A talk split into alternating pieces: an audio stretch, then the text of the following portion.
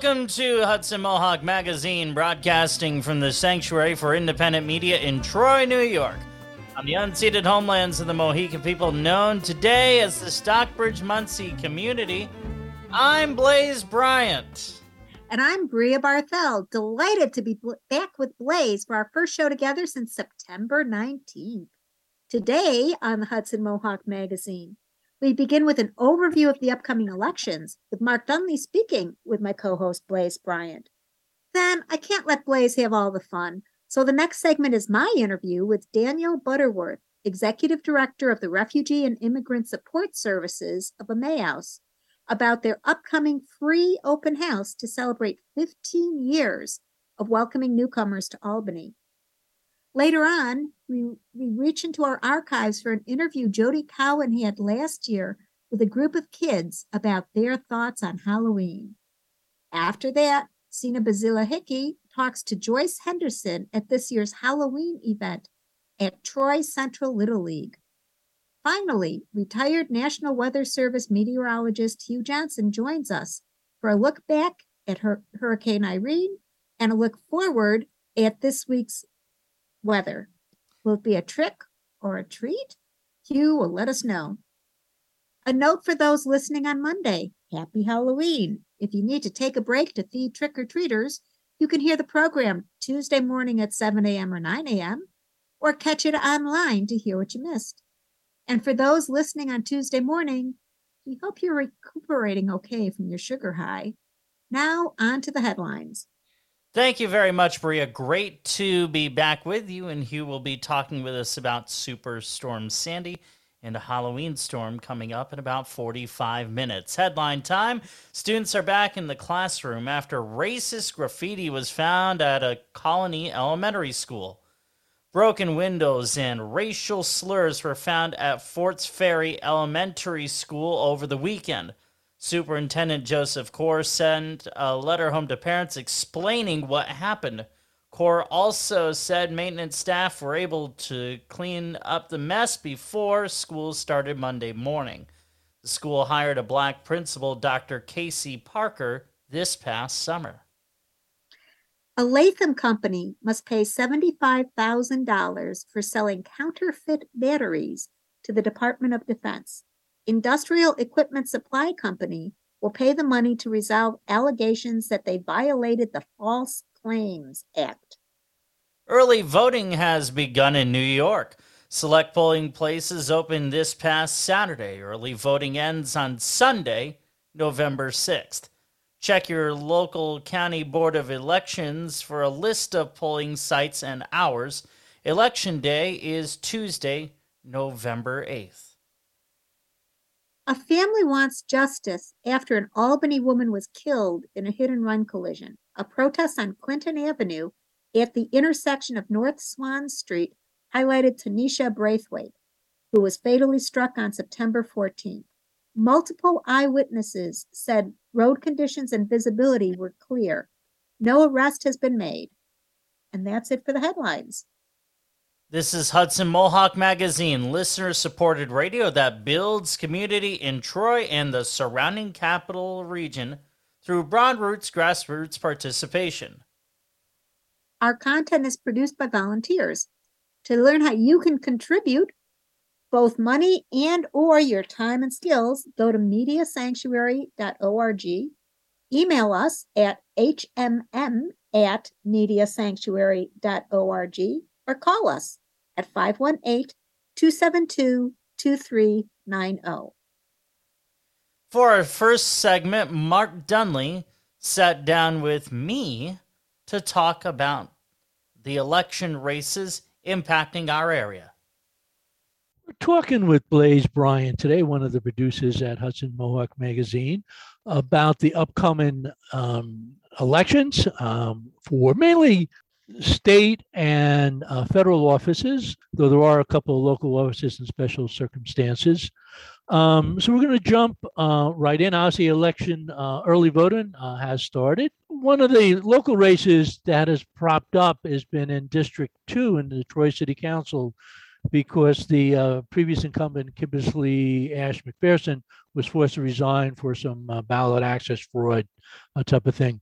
So, um, Blaze, what do what are we seeing in uh, the District Two City Council race? Well, Mark, first and foremost, thanks for having me on. Great to be with you.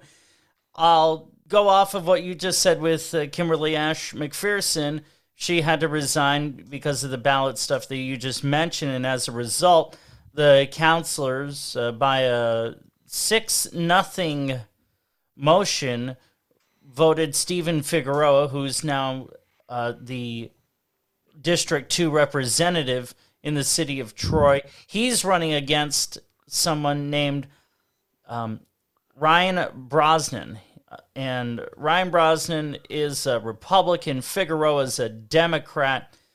Uh, Brosnan, and we had him on. I edited the interview that he did with Corinne Carey a few weeks ago.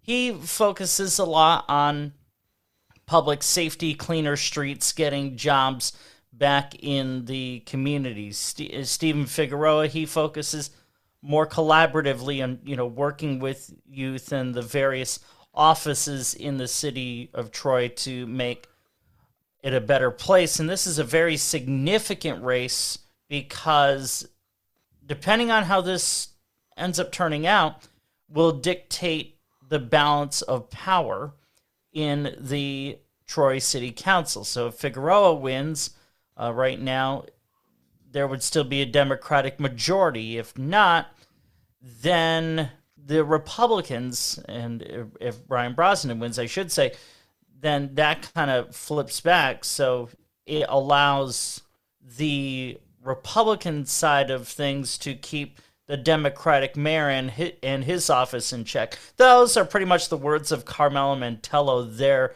uh, the Troy City Council president, not mine. I'm just merely paraphrasing what she said. Uh, were there any, you know, major issue disagreements that define this race besides the part, you know, the political parties?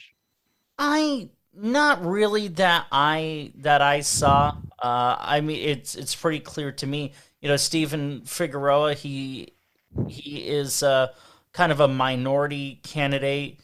Um, and and I don't want to speak specifically to heritage, but that is certainly as someone who is completely blind, I noticed a very distinct difference in in their voices.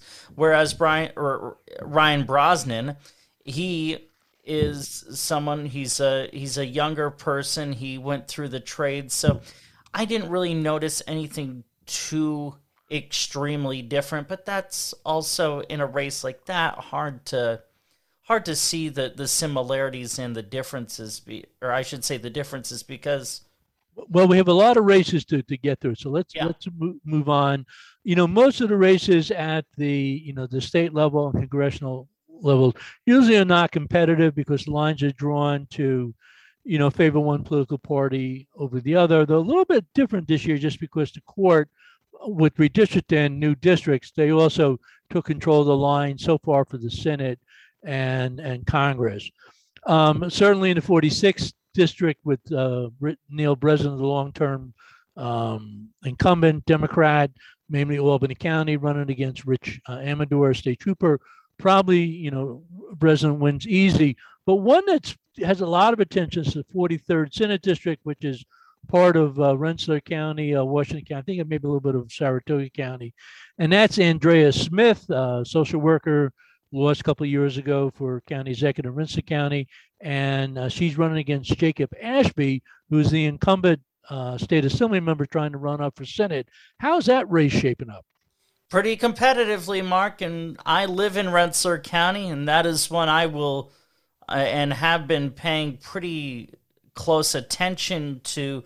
Certainly, there are some stark differences there. Jake Ashby very much on the you know, the bail reform and we need to just outright repeal it.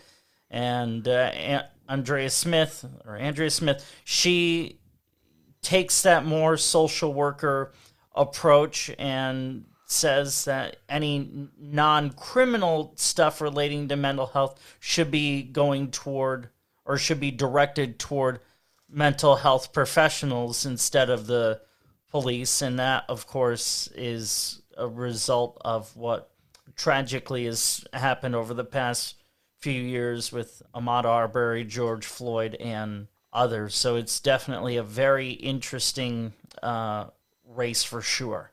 Now, in the 44th, which is, I think, predominantly Schenectady County 44th Senate, you have longtime Jim Tedisco, former city council member, former state assembly member, and now the running um, for the Senate as incumbent, facing off against Michelle Ostrelich, uh, who is, uh, I guess, uh, maybe a county legislator in, in Schenectady County. That has become interesting because a lot of um, controversy over a group called, I guess, the Kennedy something, um, which is really not disclosing who they are and have been quite um, nasty and, and abusive, uh, I guess, uh, going after Michelle Ostrelich. Any sense what's going on in that in that particular race? I really don't know. And having met with Jim Tedisco several times through my advocacy efforts, um, and and honestly, he's likely to win. I I really do think so. But with that being said, I can't foresee Tedisco backing any of this stuff up. I I really and truly feel that what's happening with this Kennedy group is is something completely separate that he he doesn't support. Now, turn turn into Congress, the two main congressional districts in our capital district, listening area, seems pretty clear that the incumbents, Tonko versus Liz Joy, Tonko, Democrat probably wins, and then Matt Castelli versus Elise Stefanik, North Country, big Trump supporter. Uh, she now has, oh, I think, almost all of Rensselaer County, a good part of Rensselaer County at least. Uh, she probably wins. The interesting one's a little bit south of us which gets confusing. Partly, this is where Delgado stepped down from lieutenant governor. Um, Pat Ryan versus Colin Schmitt. Colin being, uh, I guess, incumbent state assembly member. Pat Ryan actually is a congressman. Won the election for Delgado. Run in, in a different district, Ulster. Uh, I think Ulster County executive in the 18th, and then Josh Riley versus Mark Molinaro uh, in the 19, Josh being the Democrat, Mark being the Republican. I think many people assume Mark, as the county executive, former uh, Republican candidate for governor, would be winning this one, but he lost the um, special election to fill out the Gatto seat to Ryan by a few votes. And it seems like perhaps the whole country turns on the, the Riley versus uh, Molino, uh, uh, race. Any insights into that uh, in general? Well, it's interesting, Mark Dunley, be, clarifying the marks here because Mark Molinaro, let's not forget this, four years ago ran for governor. He lost, and he has kind of been going down the political ladder to see where he can land, if that makes any sense. Because he was vying for the uh, the the seat held by Delgado. That didn't work. Okay, so let's try something else. He just seems like a very desperate candidate against Josh Riley, who really not a lot of people know. So that race is going to be frankly interesting to see how it all plays out. So we got about 45 seconds left. Everybody assumed that Kathy Hochul took over as governor from uh, Cuomo, easily wins re-election because a couple million votes more for Democrats than Republicans. But suddenly, it, it seems uh, Mr. Zeldin, Congressman Zeldin, uh, is in striking distance. Uh, some polls have him within five, six uh, percentage points. How does that one turn out? I think Hochul retains the gubernatorial position. Having watched the debate between her and Zeldin, Zeldin just did not seem like he was, you know, coming up with great answers, and Hochul did a nice job of attacking his records. That's really interesting. Uh, Spectrum News, Times Union, Board of Elections, more information. Follow elections on uh, mediasanctuary.org. Talking with Blaze Bryant, and this has been Mark Dunley for the Hudson Mohawk Magazine. Thanks to Mark and Blaze for that overview. Remember, Election Day is next Tuesday, November 8th. Now Bria gets to have the fun as she brings us information about a free upcoming event by refugees and immigrant support services to celebrate their 15th anniversary of services to new Albanians. Yes, that's a real word for people in the city of Albany. Albanians. Hi, this is Bria Barthel for Hudson Mohawk Magazine, and today I am joined by Daniel Butterworth, the Executive Director of RISE, Refugee and Immigrant Support Services of Emmaus. Dan, welcome back to Hudson Mohawk Magazine. Thanks for having me again. And uh, I understand that this program is celebrating 15 years of service to refugee and immigrant families. That's amazing. Tell us a little bit about how you're celebrating. Yeah, it's uh, it's an exciting time for Rise. Rise was founded 15 years ago as a project of the Emmaus United Methodist Church here in the Pine Hills in Albany. And it started as a project to serve a small group of refugees coming from uh, Congo and Tanzania, and developed over time to serve the various needs of refugee and immigrant families as they arrive in the capital region. So, this year, to celebrate this 15 year anniversary, we are hosting an open house on Sunday, November 6th in the afternoon, 2 to 5 p.m. at the Linda. Uh, it's WAMC Hall on Central Avenue. We're having some musical performances from uh, acts around the world, food representing a number of different cultures around the world. And we'll be talking about some of the exciting work that RISE has done, past, present, and future, and share a little bit about the progress we've made in this current climate and how we're moving forward. And you said you have musical acts. Tell us something about the performances that people will be able to hear. So, this event is called Around the World with RISE. We serve individuals from over 40 different countries.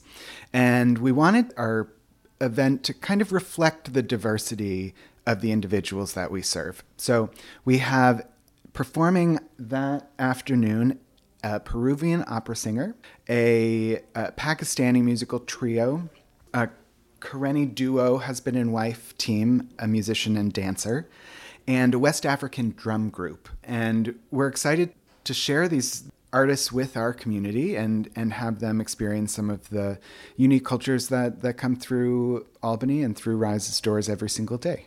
So those musical acts sound great. And I want to go back to what you said. You work with people from 40 different countries. Not on any one single day, but over the course of the years, Rise has worked with individuals and families from over 40 different countries. Um, and they represent folks who have emigrated here um, because they, they wanted to settle here, others who are coming through the refugee process, who are placed in Albany. And folks represent cultures from all over the world. Um, we most recently have been serving individuals and families from Afghanistan, Ukraine, uh, Pakistan, Turkey, Congo, Sudan, and a number of other areas of conflict around the world right now. Um, but that population shifts based on need and uh, and who's coming through our doors. We serve anyone who comes through the doors, uh, regardless of their refugee status or immigration status. We're here to help make sure that human needs are met, that folks can create sustainable and independent lives here in the capital region, and become uh, integrated into the community and become part of the fabric of our hometown. So um, we're really excited that we get to be the welcoming committee when people arrive here and you know share what this region has to offer. Now you said 40 different countries, so I imagine that's like maybe 20 or 30 different languages you obviously don't have staff that speak each of those languages. What what is the language background or the education level of the people that you're working with, and how do you start working with somebody who doesn't have any English, maybe? So our English language programs for adults, we serve individuals who have absolutely no English skills to those who are working on building their vocabulary to improve their economic and, and job prospects here uh, in the capital region. So we see, we see about 20 or 25 different languages on any given basis. And amongst our staff, I think we have about 12 or so of those languages represented just among our, our paid staff here. We also have a long list of volunteer translators and interpreters um, who are available on call, and we're always looking to expand that list as we see new individuals here. So, if you speak another language and you think you could be helpful, we would love for you to reach out and volunteer with us. It's a it's a low commitment opportunity to volunteer, um, you know, a very occasional basis. But we, between our human resources, both paid and volunteer, and some of the tr- great translation apps that are available, we're able to work with just about anyone who comes through the door and, and be able to communicate effectively. Um, but one of our primary goals is to help build English language skills amongst uh, adults and youth here in Albany. And so those are two of our, our main programs. So, on your paid staff, you have 12 or 15 different languages covered, did you say? At the moment, I think we have 12 amongst our paid staff. One of our case managers is originally from Afghanistan. Our director of family support services is originally from Rwanda. And I think between the two of them, they have nine. Uh, so, um, and then there are a few others of us around the office who have some language skills. I myself am, am trying to develop some more language skills. I've worked with international students a lot, and there's an old joke. What do you call somebody who speaks three languages? Trilingual. What do you call somebody who speaks two languages? Bilingual. What do you call somebody who speaks one language? American. So mm-hmm. I can only imagine how interesting and challenging it is to work with so many different languages. And that's one of the things I like about coming into the Rise office is that I often hear all these different languages going on. It's one of my favorite things about being here as well. There have been some really touching moments where we've had uh, one of our adult English language classes let out for break, and you see 20 individuals of all ages from all different cultures and ethnicities who are talking in English about concepts they're learning in class. And it is just so incredibly heartwarming to see that diversity, the acceptance, the camaraderie, and you know, and I think that bodes really well for the community here in Albany and in the capital region um, to make us more diverse and uh, accepting and um, strong. And getting back to the event on Sunday, November 6th from 2 to 5 at the Linda for WAMC, yes, we are willing to promote our competition on the radio. Tell us a little bit more. Will, will many of the clients or the kids that you work with be there? We are hoping, we've invited all of our client families and uh, all of our after school kids and their families. We are hoping that we see quite a number of folks from uh, from amongst the families that we serve here. We may have a special musical act. Some of our after school youth have been working on a choral piece and might present it at the event. We are very excited and we hope that we have a, a nice, diverse group of individuals from uh, amongst our client families, our supporters, our volunteers, donors, you know anyone who is interested in in the work that we're doing. So whether or not they've had experience with Rise, the event is open to anyone. It is open to anyone. We're we're excited to share what we do and the uh, the important work that happens here. So it is free admission, open to anyone. Donations are obviously encouraged. It helps us with our mission, but um, we just we want to share what we do and and make sure that that we are communicating the story of Rise and of Rise's client families as best we can. So the event is at the Linda, but Rise is located where? We're located in the Pine Hills in Albany, uh, just off Madison Avenue at Emmaus United Methodist Church. It's near the corner of West Lawrence Street and Morris Street. So you did say that donations are encouraged. If people want to perhaps donate at the event, they can do that. And if not, how, how can they help you out? Well, you can also go on our website, www.rise-albany.org. Rise is spelled R-I-S-S-E hyphen albany.org.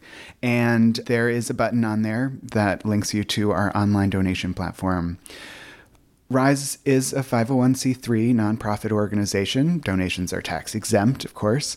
Much of our funding comes from government grants uh, and foundation grants, but individual donors are, make a big difference for our small nonprofit and our small budget.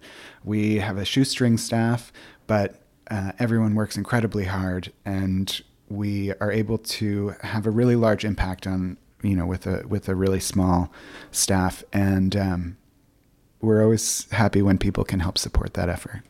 And besides donating money, we can also donate time. The website has information about different volunteer opportunities. It does. We have uh, a very busy volunteer coordinator who has been uh, helping place volunteers in all of our various programs, whether that be English language classes, family helpers, um, some immigration support for our immigration clinic. So, volunteering is definitely a, a huge help to us to, to expand our ability to serve folks.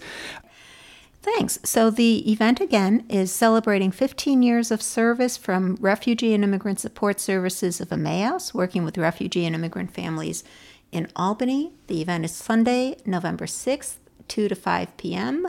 It's free admission. There's all sorts of international music and dance performances. You can find out more about RISE. You can find out more about what's happening in Albany with our growing population.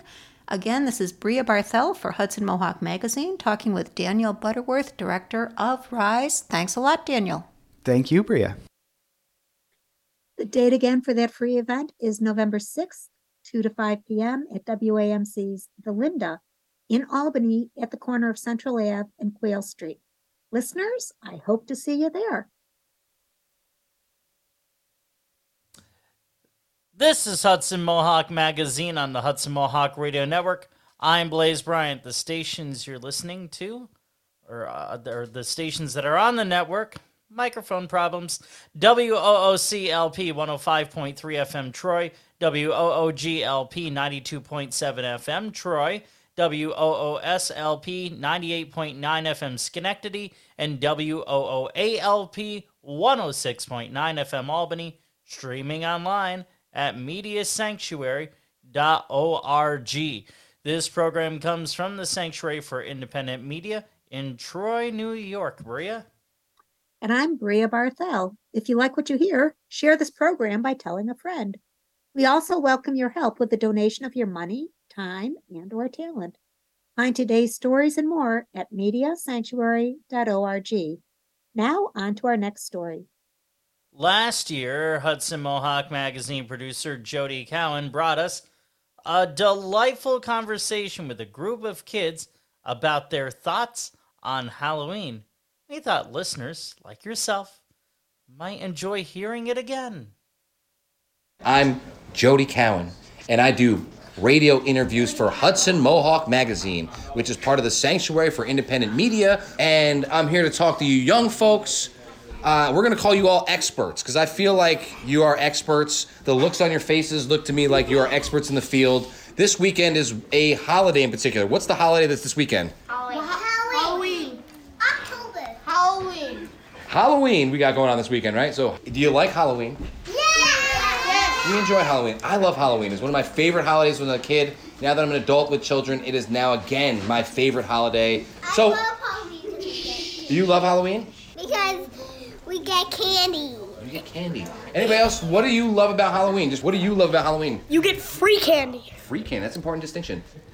You get to carve pumpkins You and carved and What do you you- get to be random people. You get to see all the cool uh, costumes. You get to um, dress up scary.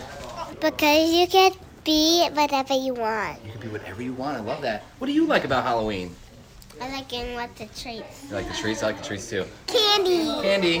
Um, I like just walking around and seeing everybody's costume. um, I like setting up for the whole thing, putting out scary figurines and stuff. And I like going out for Halloween with decorations. Okay. How did Halloween start? Does anybody know how Halloween started? I'm gonna just pick on one person. You look like your hand was up first. What? How did Halloween start? um, October. We started in October. Anybody else have an answer? How did Halloween start? The origin story of Halloween. Um, Basically, there are people that like gave out stuff, not like candy, just like stuff. That's how I learned that. Okay, all right, all right, we're getting closer. We're getting a little closer. Um, because they g- are getting ready and they get stuff out, so people know they're getting ready. Okay. Does anybody know what the very first Halloween was like? Very first one. What do you think? Easy. The candy factories invented it. Interesting theory. Okay, we're gonna move on. All right, so Christmas has Santa Claus, right? Easter has uh, the Easter Bunny, right? Uh, St. Patrick's Day has leprechauns, right? What is who is the spokesperson for Halloween? Who's the keynote speaker at the Halloween uh, address? Jack the Pumpkin King. Jack the Pumpkin King. We'll accept that. Anybody else? Oogie Boogie. Oogie Boogie, Esquire, right? Okay, we'll come back to you. You think on that one. Uh, people that like making their costumes, people that like purchasing their costumes. You like to get a costume that's already made, we just want to put it on. So, uh, by round of applause or just by noise, how many people like to make their own costumes? I know. A respectable amount of, of costume makers here. And how about people that like to go to the store and just pick out a costume?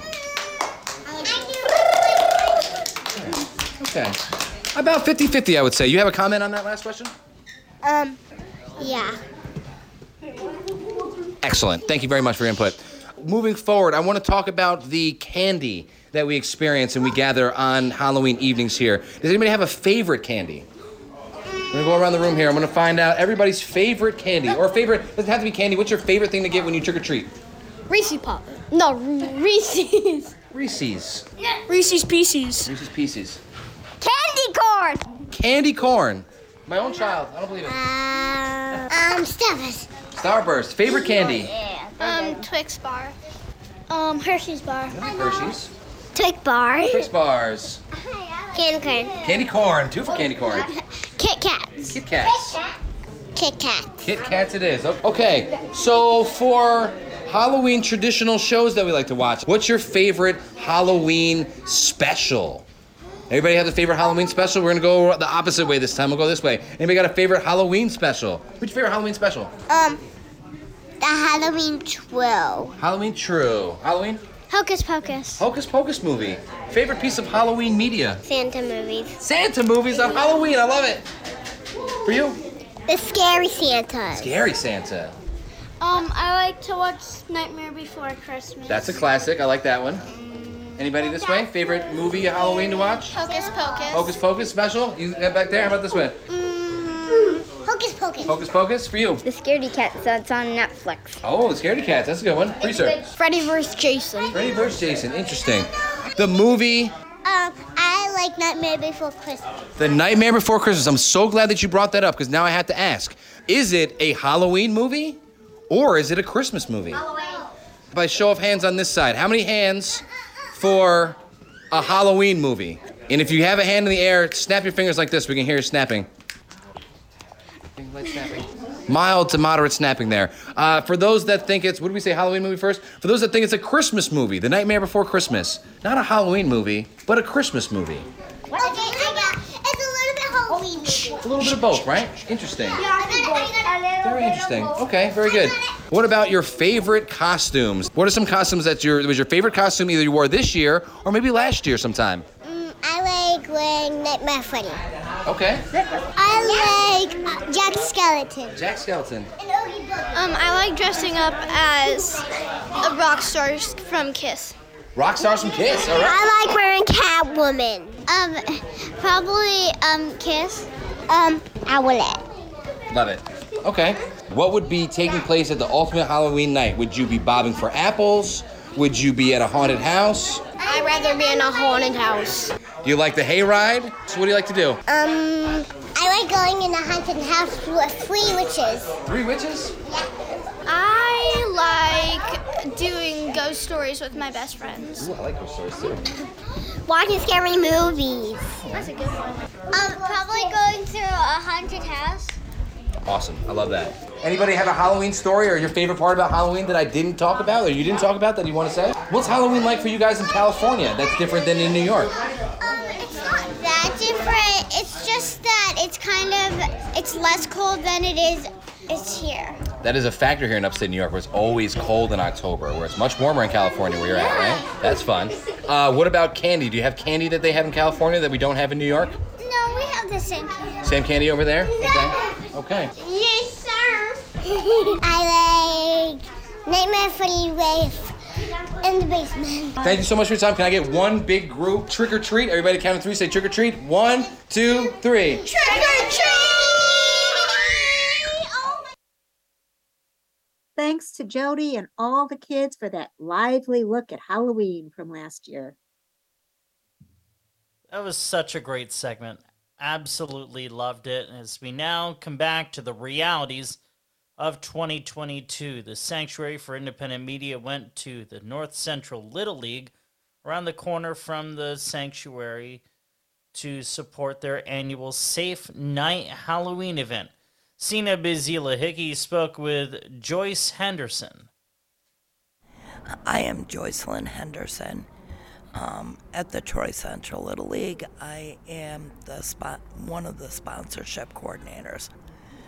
I find the money for the league to function every year, and I pound the pavement throughout the year, making other things happen, using the Little League as our home base, but operating for the entire community and all youth and families. So, and we are doing a safe night event tonight.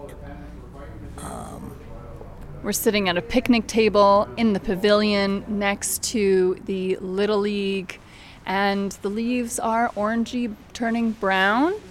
How many years have you had the safe night? 13, 14 years.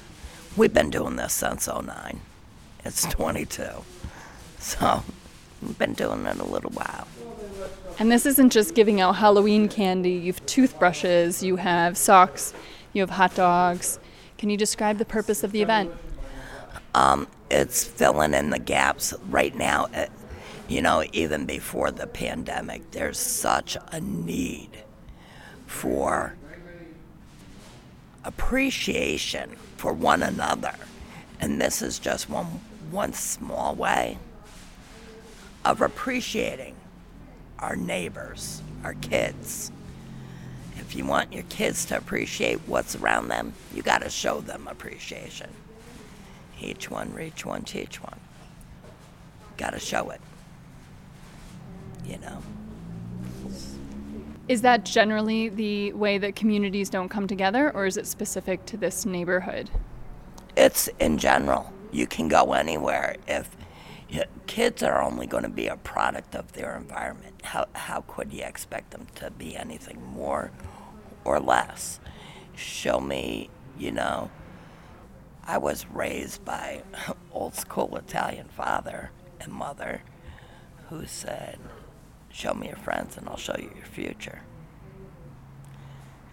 And with that being said, you know, ki- kids, they, they tend to adapt to whatever environment they're in.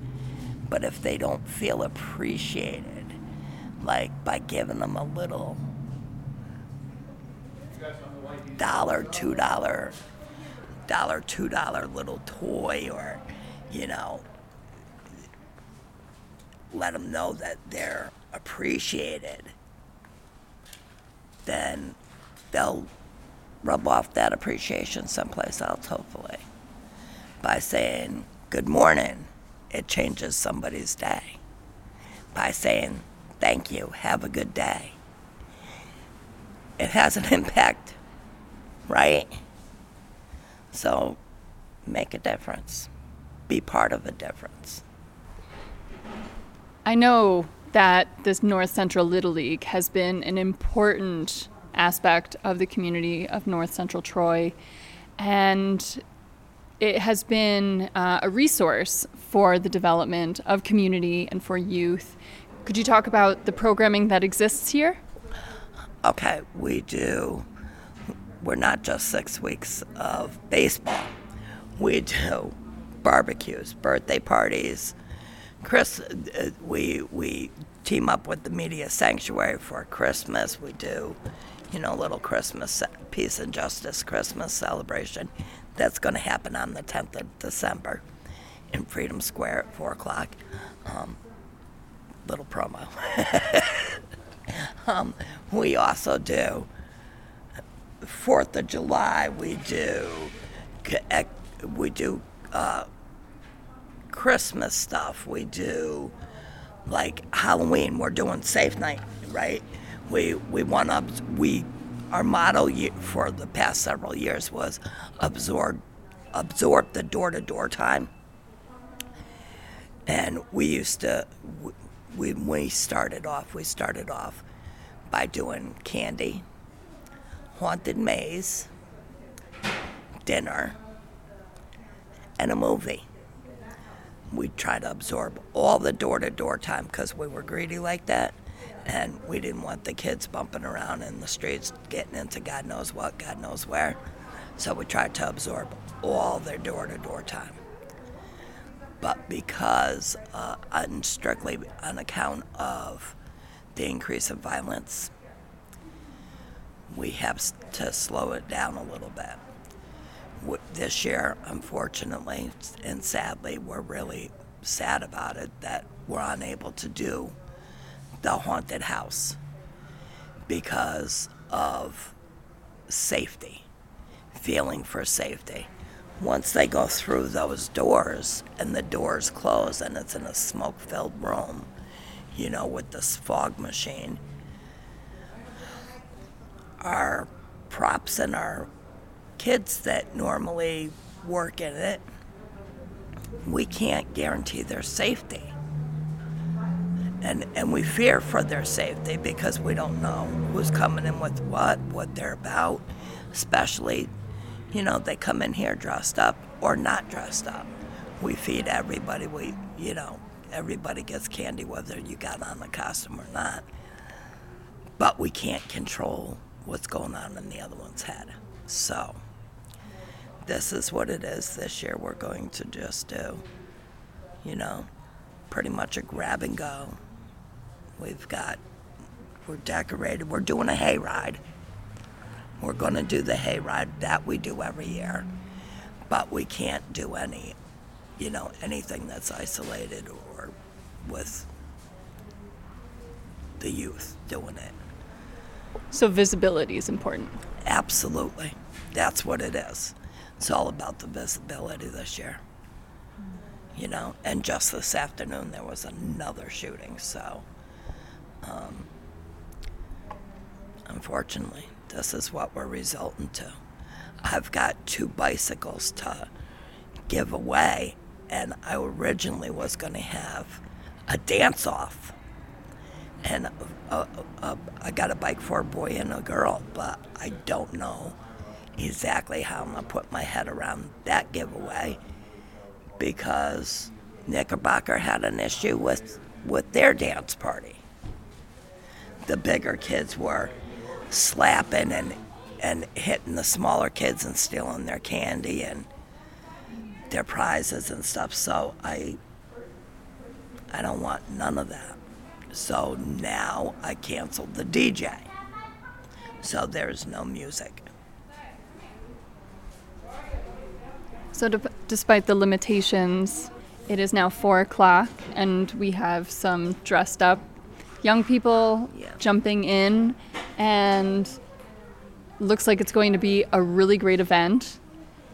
We have a, a little Yoda over there, and, and a and a spider. Spider girl. Yeah. It's Not the comic girl. book. Oh, oh, she looks like maybe a vampire or vampiress. Mm-hmm. Why is Halloween important? What does it allow young people to express? Their minds run wild. It's it's allows them to express their favorite characters or that there's somebody other than themselves in that in that day. Um, you know, some of the costumes are pretty pretty wild and creative. Um, while other, other them are like demonic, then I'm like, mm. but um, yeah, it, it's it's about their expression and, and they enjoy the day. As long as they stay safe, it's worth it. Do you have a costume that either you wore or fam- if somebody you know wore that really sticks out to you and was like a special costume for Halloween? I'm gonna tell you, years ago, like many, many years ago, my little brother was a senior in high school. I was graduated like 10 years before him. My mother didn't want to buy him an expensive costume. She's like, I'm not doing it. I bought him a flaming pink gorilla costume because because I wanted nobody to recognize that it would be him. And literally back then and now this is going back maybe 30 years now. 30 years ago I paid 200 bucks for this costume. Oh wow. In Connecticut and it was the biggest hit ever. Nobody had a clue it was him in that costume. It was great. It was great. well, for somebody who hasn't been to the safe night at the North Central Little League, what else should they know? Um, come on down. Where you know, uh, where our motto is each one reach one, teach one. Um, but we're not just located in North Central community. We're part of the North Central community. Thank you so much. You're welcome. Thank you. Thanks to North Central Little League, Joyce Henderson, and Uncle Mac for everything they do for Troy kids. Jacob Boston was also reporting on the scene and will bring you more stories from the energetic event soon. Back to you, Blaze. Thank you, Bria, joining us as he does just about every Monday when we're all together here as retired meteorologist Hugh Johnson. Hey, Hugh, I uh, hope you had a good couple of weeks, and I want to start off with a very timely question. What was your favorite Halloween costume you've ever worn? Oh man, that's a good one. Um, I don't know. The one I had on tonight's pretty good because it looked like I was in a in a bike wreck, and it, it's going to last forever. It's a latex mask, and it's uh, it's not going anywhere for a while. So I guess I'll I'll go with that one. Interesting. I can send you a picture of it later. I can send you a picture of it later. oh my gosh, yeah. Uh, if if you're good with us putting it out on the uh, sanctuary social media, then uh, sure, then by sure. All right, cool. Uh, I mean, I dressed up as as myself because I'm enough of an act as it is. So uh, you've got me beat. Yeah, but I'm I've done that before with me, and I get it gets, gets tiring after a while. So it's time to do something a little more interesting. yeah, well, anyway, know, I'm like the weather, unpredictable. Uh, there you go. so let's start off with. Uh, well, you know, sticking to, and then we'll get to Superstorm Sandy in a second. Wow, that's a tough thing to say. Superstorm Sandy. I slowed that down. Uh, let's touch on the Halloween storm that hit us about 10 ish years ago, was it? Well, actually, I think you're thinking of the one that the year before Sandy. There was a storm yes. in 2011, October. It actually was on October 29th, but we really lucked out with that one. It was a it was a very unusually, unseasonably early uh, nor'easter snowstorm. And uh, basically, I remember following that night. It, it, came down to this: it was a big mega band that was trying to come into the capital region with two to four inches of snow an hour. It never did. If it had, lights would have gone out. We got four inches from it. It wasn't that wet. The leaves were a lot of leaves were down off the trees like they are this year, so it didn't do much damage. But all you had to do, Blaze, is go south towards Poughkeepsie and Connecticut. Connecticut got crushed half the state was in was in the dark. Poughkeepsie had 15 inches of snow. I mean, unheard of for that time of year. So we we just lucked out. I remember I I brought wood. I, I was anticipating a long term power outage, and we we just lucked out with that storm. Yes. Uh, Bria, I don't know if you're there, but uh, well, I mean, interesting. Inter- interesting stuff. Uh, Hugh Johnson joining us here on Hudson Mohawk Magazine. It and it's interesting to me because in the grand scheme of things, Poughkeepsie's not that far away from us. It's an hour and a hour and change train yeah. ride from Albany to well, really Yeah. Rensselaer to to Poughkeepsie. So here we got Like 14, 70 they got miles, right? Yeah, something yeah. like that. Um, now on to Superstorm Sandy, which it was the 10th anniversary here just this past weekend. Yep, on the 29th. Yeah, that one, that one we did have some effects too, but again, we we we we dodged the major, the brunt of it. The uh, the the, saving grace for the capital region for Sandy was dry air was actually drawn in from Nova Scotia, believe it or not, and we had an easterly downslope wind, so that minimized rainfall. The strong winds were held to the coast and south of here. Uh, there were there were wind gusts stronger than us up in Maine along the coast and down the but but the, the the real legacy of Sandy was the 13 almost 14 foot unprecedented storm surge that hit Battery Park in Manhattan. A storm surge, as we talked about a few weeks ago, that does the major damage for any hurricane, and it came in right during high tide that night, right at high tide, and it, it just slammed. You know, it was a perfect trajectory for the maximum storm surge that you could get out of the storm. The southeast quadrant, the storm hitting south of New York City, everything lined up perfectly for a, a, a direct hit. So that's for the area that got plastered. But it also did. It brought massive rains to Ohio, to the nation's capital. Very heavy wet snow to West Virginia. All the good forcing, all the good uh, precipitation was north was actually uh, southwest of us. So we lucked out in that storm too. So, Hugh, this is Bria. Great to have you back. Uh, I Oh, was sure. wondering if any such terrible storms are likely to come up in the next next few months. Is there anything on horizon? Well, I, I don't see anything in the next few days, thank goodness, and, and a week or so. And, and I, I can't say for the next few months. I mean, hopefully nothing like Sandy in the next few months. But what I can tell you is that we're going to be in an exceptionally mild pattern this week, and it's only going to get warmer as we get into the weekend. We could be talking 70s this weekend. I kid you not. It will get a little windy because that, that it'll bring a south southwesterly wind, which will help to mix things up and, and make it even warmer. But it's going to be near record temperatures, so uh, it's uh, it's great when you get that kind of weather in early November. But no big storms on the horizon of snow or and there is a there is a tropical uh, wave we're watching down in the Caribbean right now. But sh- hopefully that won't affect us. It might it might give us some rain by this time next week. It, we'll have to, I was just looking at that the euro as a matter of fact. So, but hopefully nothing big. And you said temperatures in the 70s is nice. And I agree. I like warm falls, but it's also a little scary. Should we be concerned that it's going to be this warm this late in the, the season?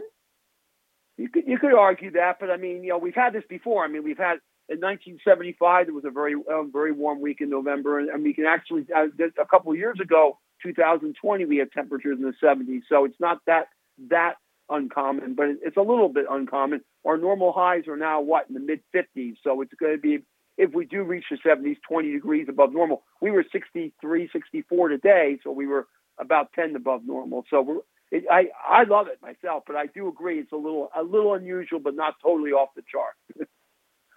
I mean, hey, any day longer that I can keep the furniture out on the deck is is a win. That's the way I look at it. I look at it too, and I can go out biking too.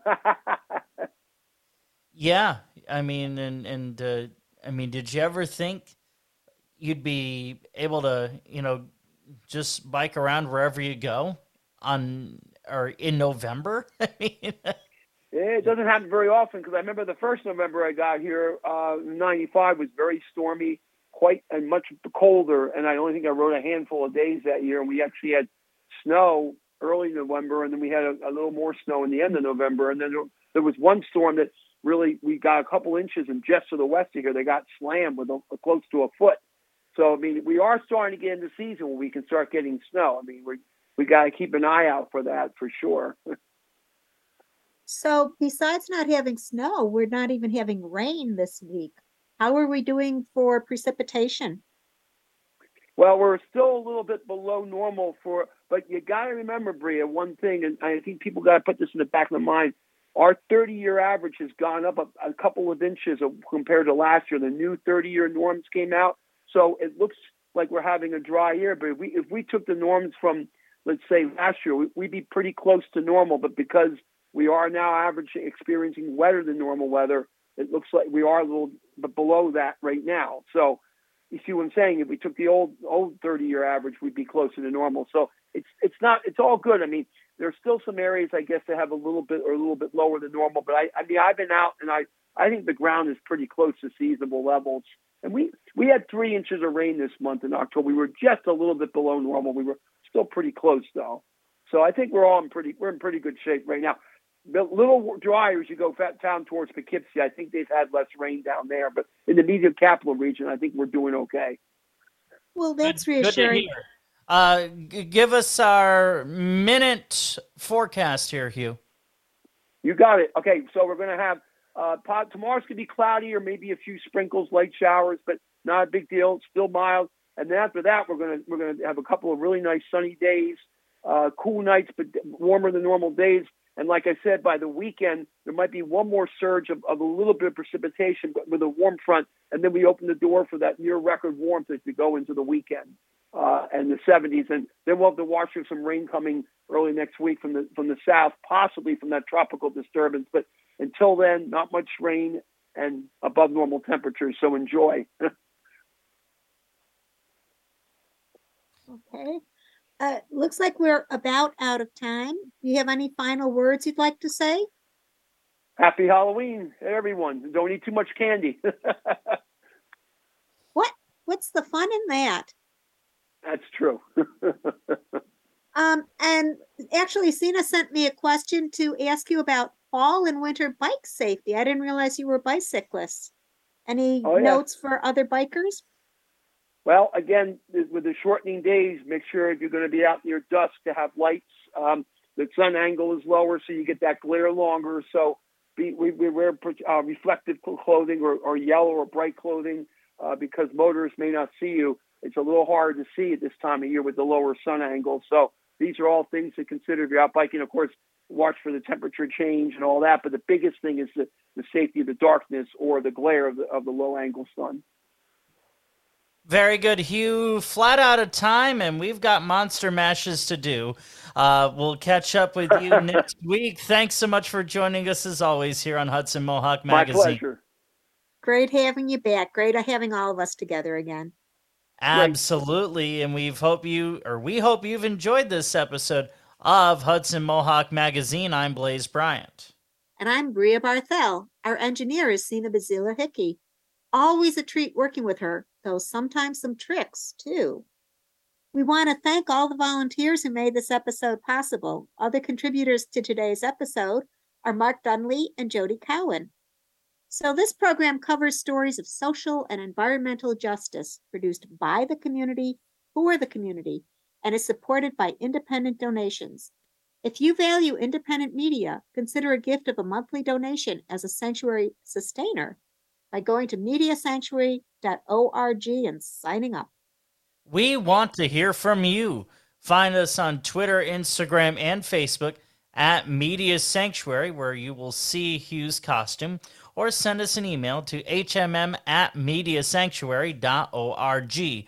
Tune in every weekday at 7 a.m., 9 a.m., and 6 p.m. to hear local news or stream Sanctuary Radio at mediasanctuary.org Full episodes and individual stories are available there, as well as on most podcast platforms. We appreciate you listening. Happy Halloween. Catch us next week here on Hudson Mohawk Magazine.